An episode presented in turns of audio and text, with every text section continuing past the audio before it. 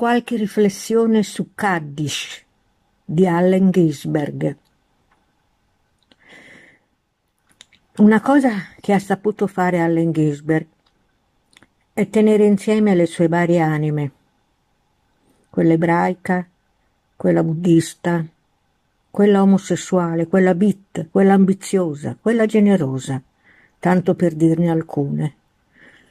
Non è mica una cosa facile, molti ci perdono la testa. Gisberg invece ci è riuscito, come? Accettando le contraddizioni della sua vita e rimanendo per tutta la sua vita, la sua esistenza, un ricercatore spirituale, prima di essere un poeta. Ma le due cose in lui, come per tutti gli scrittori beat, non sono separabili. Ed è per questo che qui in Italia gli scrittori beat non sono sempre compresi.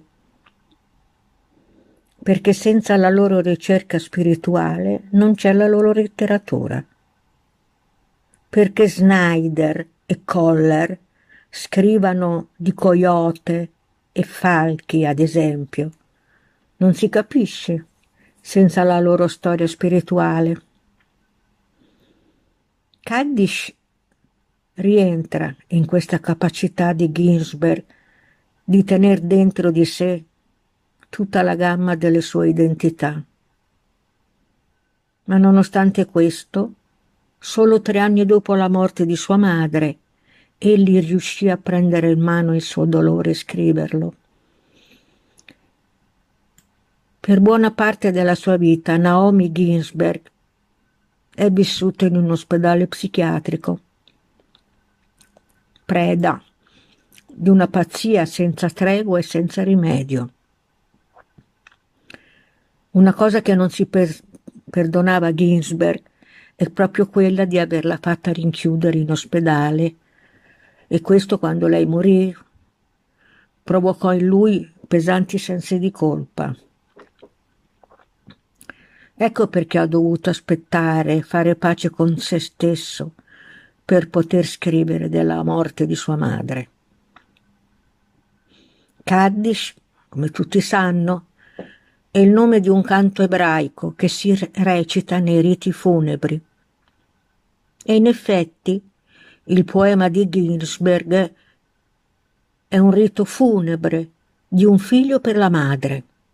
Un rito, attenzione, non una preghiera. Leggendolo si ha la netta sensazione che scrivere questo poema ha significato per Ginsberg officiare un lungo rito funebre pieno di parole. Le parole di questo rito compongono una storia, quella di sua madre, Naomi Ginsberg. Nella prima parte Allen parla di se stesso, di come si sente dopo aver scritto questo poema. Si sente una foglia vizza all'alba in un cielo che è un vecchio posto blu. Ma solo dopo comincia la storia vera e propria della follia di Naomi, che lui, quando aveva solo 12 anni, accompagna in una casa di cura perché suo padre non lo volle fare. Per Naomi comincia una lunga serie di ricoveri e ritorni a casa.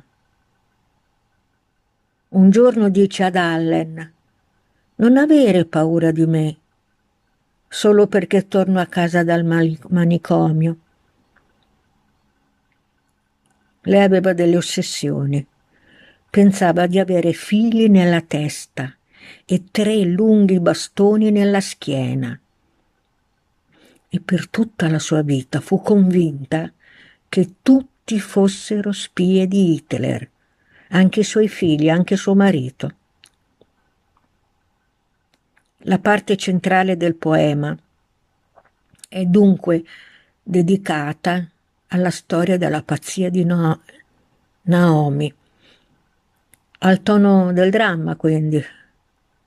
Il dramma di una malattia che sconvolge la vita non solo di chi la subisce, ma anche di chi gli sta intorno.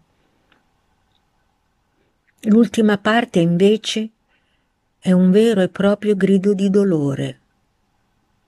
Il rimpianto dei suoi occhi e degli occhi della madre, ad esempio, con i tuoi occhi di Russia, con i tuoi occhi pieni di fiori.